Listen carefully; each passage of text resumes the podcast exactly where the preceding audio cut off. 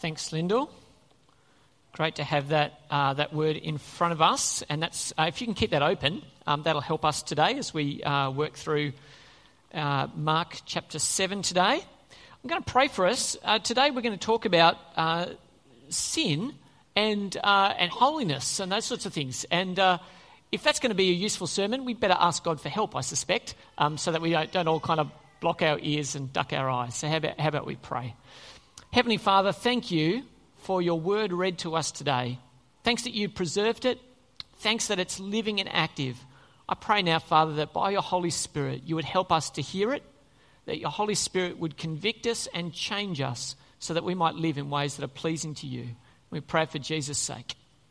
Amen.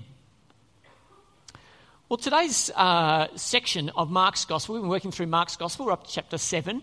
Uh, today's section of Mark's Gospel starts uh, with Jesus having crossed over to the other side of the lake. He's back on the Jewish side of the lake.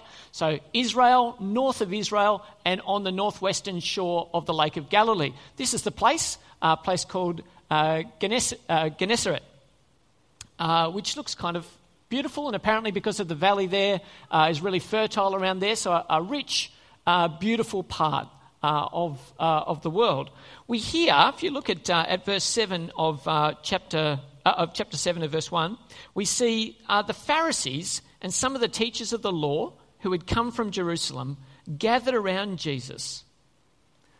Now you think to yourself, okay, so they just ducked down from Jerusalem to Lake Gennesaret. Until you work out, uh, it's about 200 kilometres. It's about from here to Lake George if you're driving to Canberra. They went without public transport, without buses, without cars, without motorbikes, without scooters, uh, 200 kilometres, more or less, to, to find Jesus. Why would you leave Jerusalem, the capital city, and go, funnily enough, to Lake George? It's probably a pretty good example, isn't it? To a lake where Jesus is. Why would you go? Well, here's a possibility. Have, have a look at uh, the verses just before chapter 7 there, verses 53 to 56 of chapter 6. When they had crossed over, they landed at Gennesaret and anchored there. As soon as they got out of the boat, people recognized Jesus. They ran through that whole region and carried the sick on mats to wherever he, they heard he was. And whenever he went into the towns, uh, villages, towns, or countryside, they placed the sick in the marketplaces they begged him to let them touch even the edge of his cloak, and all who touched it were healed. Well, that's a good reason to make a trip from the capital city, isn't it? Let's go and meet the teacher who's bringing healing to the regions of our country. That'd be a fantastic reason for the religious leaders to do all that massive amount of travel. It's, uh, it's actually not why they're there. The leaders actually have shopping in mind. When, uh, when Carolyn and I were in, um, in Bali last year, lovely little aside, we got up early in the morning. It was like five o'clock in the morning, and we went to this marketplace. Uh, it's a marketplace for food and flowers and offerings to idols and all sorts of stuff. There's just stuff everywhere. And uh, very early in the morning, it's filled with the locals. And so we went there, and it was just chaotic and smelly and confined, and it was awesome. It was fantastic. Bustling and very, very dirty. Very, very dirty. And so when you come back from being at the market, what do you want to do? Well, I, I think in the end you want to do something like this. Uh, with some of this, don't you? A little bit of Dettol on the old hands. Okay, all right, we can decontaminate it. Very good. Uh, so it could be uh, that the the reason that the, the Pharisees are so upset at this point here has something to do with the fact that they're dirty eaters. Okay? Did, did you have a look? Have a look with me uh, at verses 2 to 5 here. Uh, they came from Jerusalem and gathered around Jesus, verse 2, and saw some of his disciples eating with hands that were defiled, that is, unwashed. The Pharisees and all the Jews do not eat unless they give their hands a ceremonial washing, holding to the tradition of the elders. When they come from the marketplace, they do not eat unless they wash, and they observe many other traditions, such as the washing of cups, pitchers, and kettles. So the Pharisees and the teachers of the law asked Jesus, Why don't your disciples live according to the tradition of the elders instead of eating hands with their food, uh, eating their food with defiled hands? Now we might immediately think um, the Pharisees are pulling them up here because they were dirty people. That's not the point. The point is that they weren't ceremonially clean.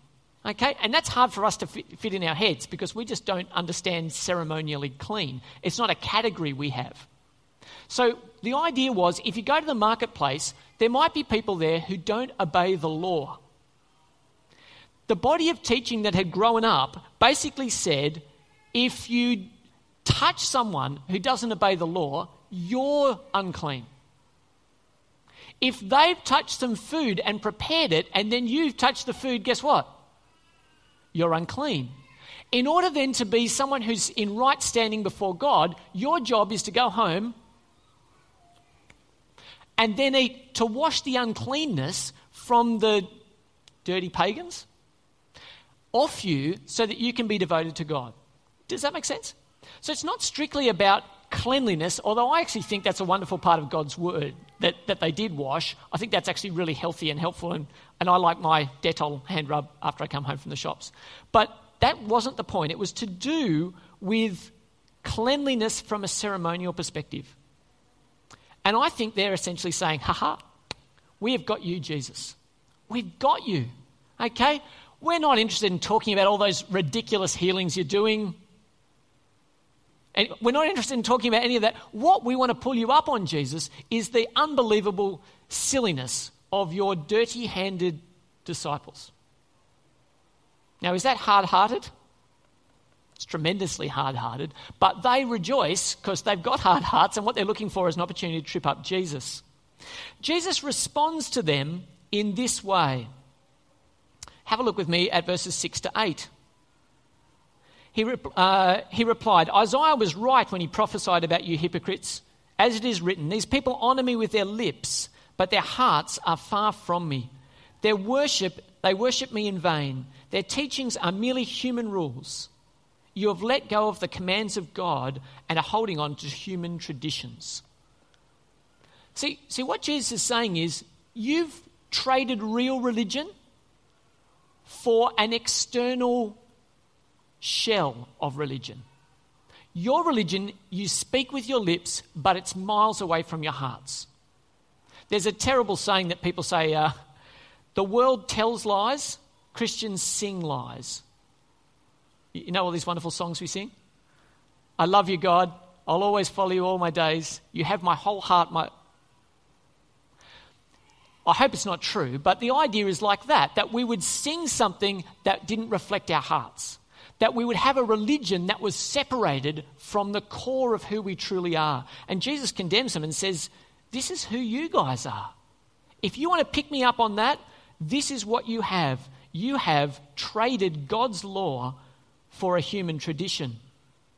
Now, here's the interesting thing. What, what the Jews were trying to do, what the Pharisees were trying to do, was uh, they were trying to live obediently. So we, we need to give them a break at some level, okay? We actually need to find some compassion somewhere for the intention of the Pharisees.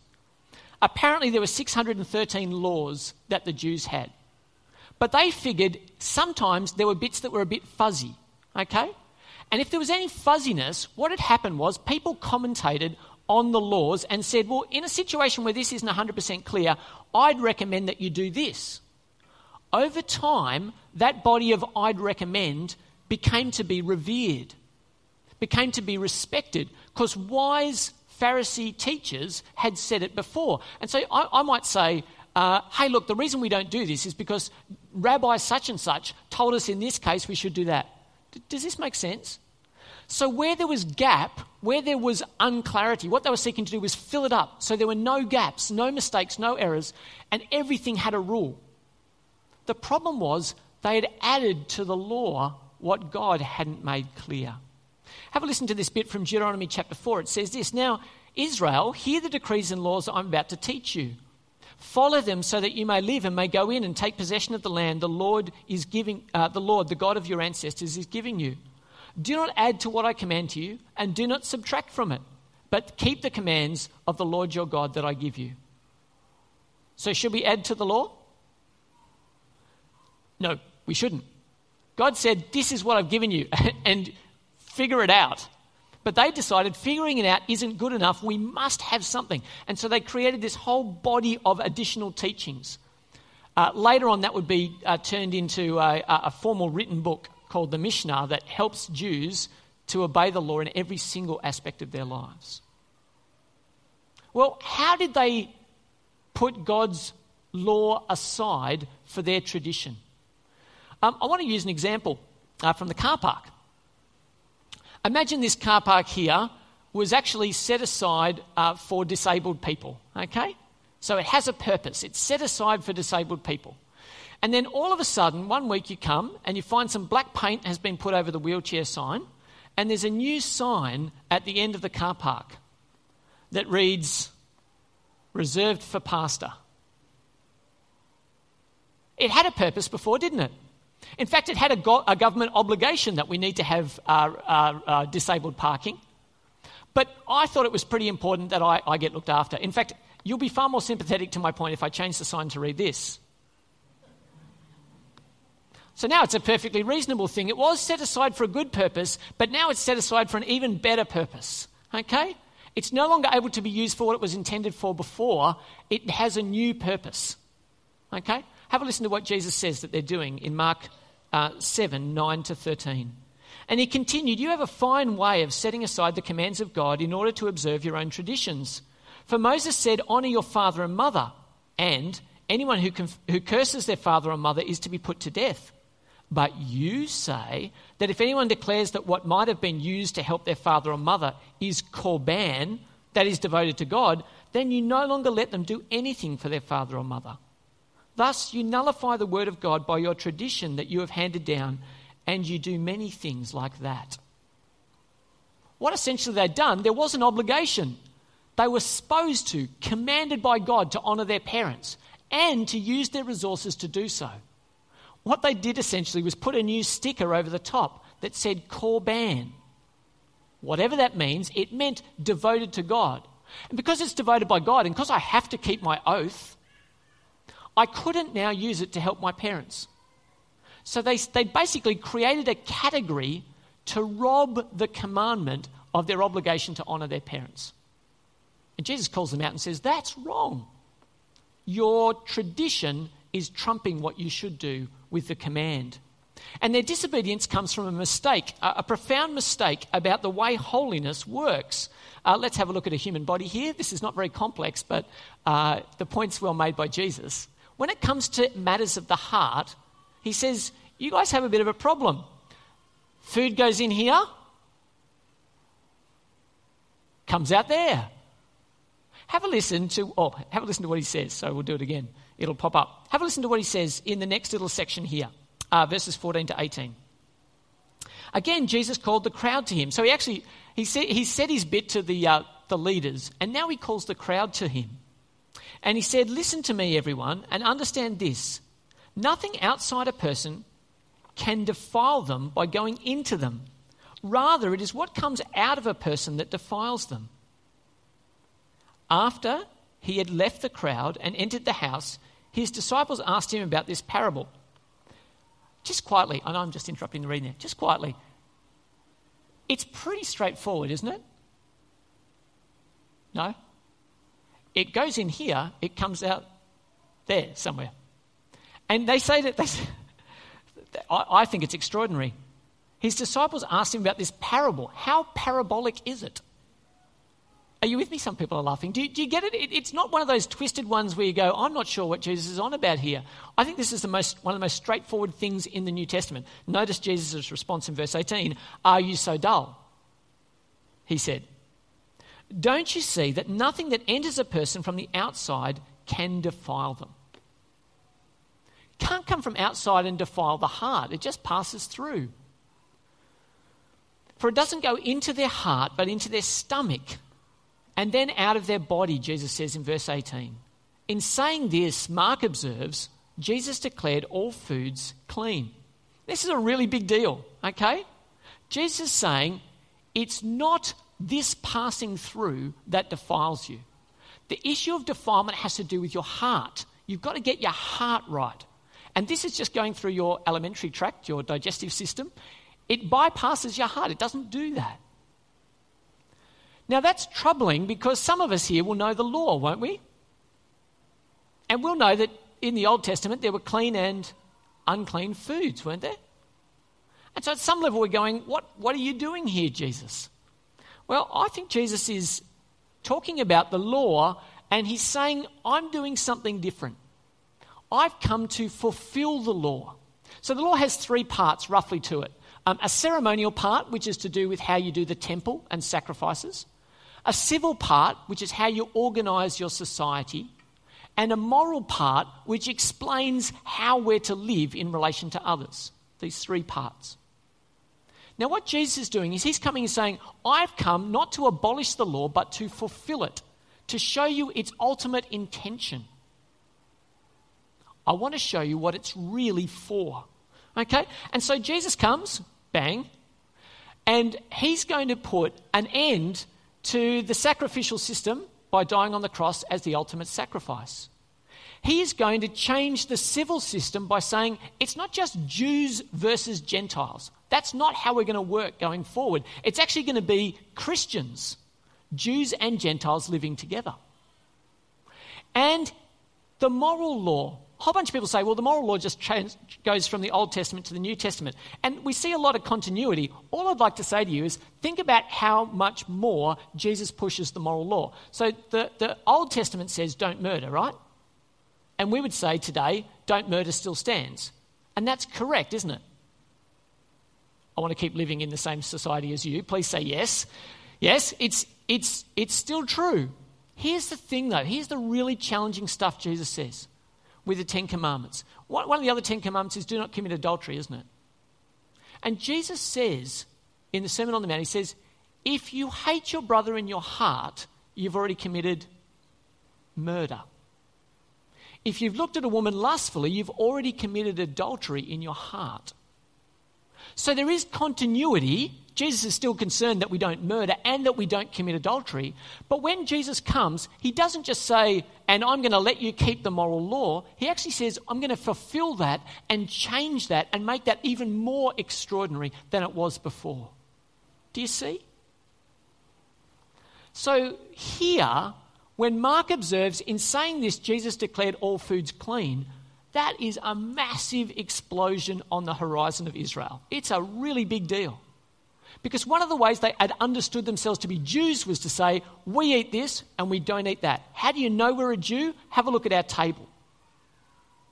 The problem is, if I keep thinking that everyone who's not a Jew is going to make me unclean, if I keep thinking that every item of food that isn't on God's list is going to make me unclean, how can this new church of Jews and Gentiles eat together? Can you see how that's going to be a huge problem? And it's not that Jesus is saying that the Old Testament law was rubbish. He's saying, I've come to give you something even better, a new way of living that will sit Jews and Gentiles together under me. Extraordinary. Now we get to what really is the problem. It's not hand washing, and it's not bumping into heathens at the markets. Jesus says, here's where the real problem lies. Have a look with me at verses 20 to 23. He went on, What comes out of a person is what defiles them. For it is from within, out of a person's heart, that evil thoughts come sexual immorality, theft, murder, adultery, greed malice, deceit, lewdness, envy, slander, arrogance, and folly. All these evils come from inside and defile a person, Jesus is saying. So here's the thing the problem is in here. So if I tell you the way that you're to be right with God is by washing your hands a lot, Number one, you'll have cleaner hands. Wash your hands. Go for gold. If you want to use Dettol, it's good, good material. But I tell you what, it'll never cleanse. It's the, uh, it's the Shakespeare where I've lost my reference. Out, out, down, spot. Someone tell me, where are we? Macbeth. You can scrub your hands as much as you want. You have a murderous heart, yeah? That's the problem. So getting clean cannot be for us because sin is bound in our heart, in our inner being. It can't be a matter of external observance. It has to be a transformation in here. Something radical, something life changing has to happen in here. So, what's the solution? Well, wonderfully, the New Testament doesn't leave us hanging. Have a listen to what it says in Galatians 5. It says, The fruit of the Spirit is love, joy, peace, forbearance, kindness, goodness, faithfulness, gentleness, and self control. Against such things there is no law. Notice this those who belong to Christ Jesus have crucified the flesh with its passions and desires. Since we live by the Spirit, let us keep in step with the Spirit. What's happened is we've crucified, we have killed our old life. It's been put to death. In its place is a spirit. What, what's the name of the spirit? We said it in the, uh, we said it in the creed before. The, the Holy Spirit. What will his job be as he takes up residence in our renewed hearts? Well, his job will be to work holiness, won't it? So we've crucified our old self. We have substituted in this beautiful Holy Spirit. His job is to work holiness inside us from the inside out. That transformation is what's on offer. Have a listen to it again in Colossians, where Paul writes this Since you died with Christ to the elemental spiritual forces of this world, why, as though you still belong to the world, do you submit to its rules? Have, have a listen to this do not touch, uh, do not handle, do not taste, do not touch. These rules have to do with things that are all destined to perish with use. They're based on merely what? Human commands and teaching. See, here's the thing. He says, actually, what's happened is something radical. You died with Christ. Your life, if you're a Christian, you have buried your old life in baptism. You've been raised to new life. You have a new heart and a new spirit put in you, a new ability to say yes to God and no to sin. That transformation, that transformation is the hope that we have. And it's the reason that I can exhort you to live a holy life. Not so that you wash your hands a lot and so that your hair's always combed when you come to church and I think you're a nice person, but because I know the living God is working holiness in your heart if you've killed your old life by repenting of it and leaving it to die.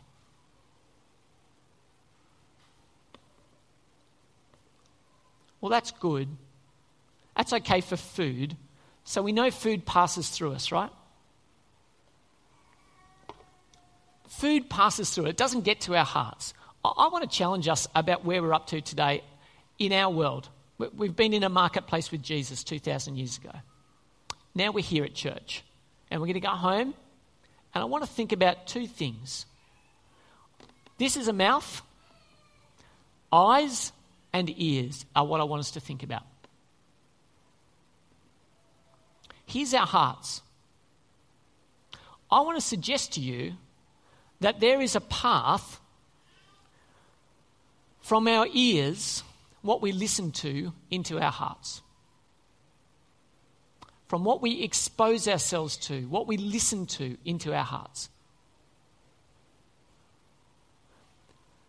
And a whole bunch of you will listen to various things through the week, as I do. And as I sing along to the song or whatever, as I do my commute or as I'm vacuuming or whatever I'm doing, here's the thing what are those lyrics saying to me? What are the lyrics of our world that we have a, that have a super catchy beat, that are wrapped in sugar and bacon and covered in honey? What, what are those lyrics about? What do they want? Who's at the center of them? What's it for? I listen to some stuff, and, and some stuff you just go, actually, I need to turn that off. If that's running around in my head, if that's become an earworm, you're familiar with this? If that's, if that's become a song you can't get out of your head, what is that doing to me? It can't be that I dismiss it and say it's just music. It's getting in, it's speaking to my heart, it's changing my desires, it's schooling the things that I think are really important.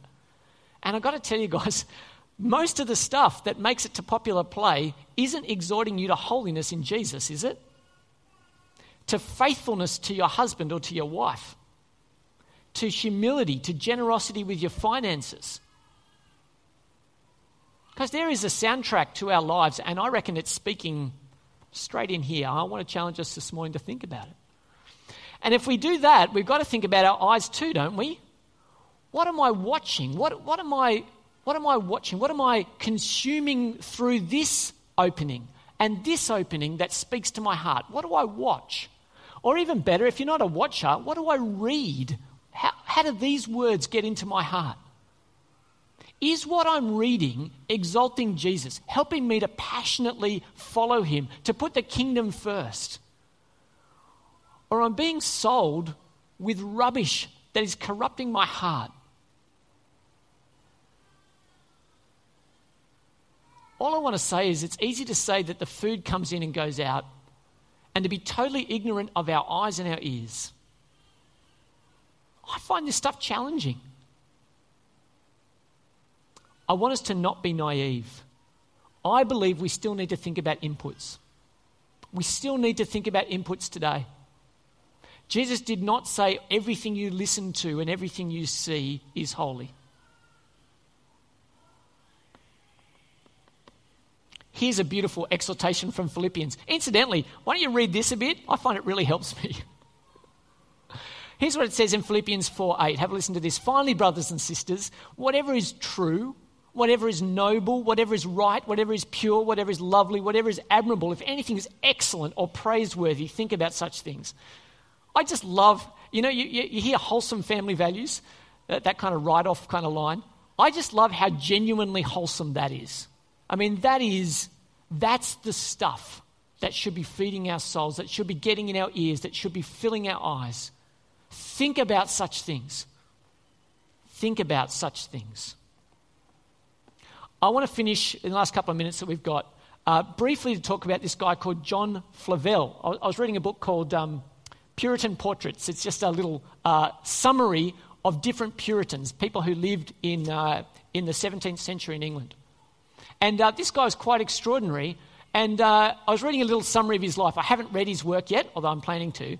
He talked about two things. He talked about heaven work and heart work. And we're talking today about our hearts. The heaven work he talked of was what he called focusing on what's to come.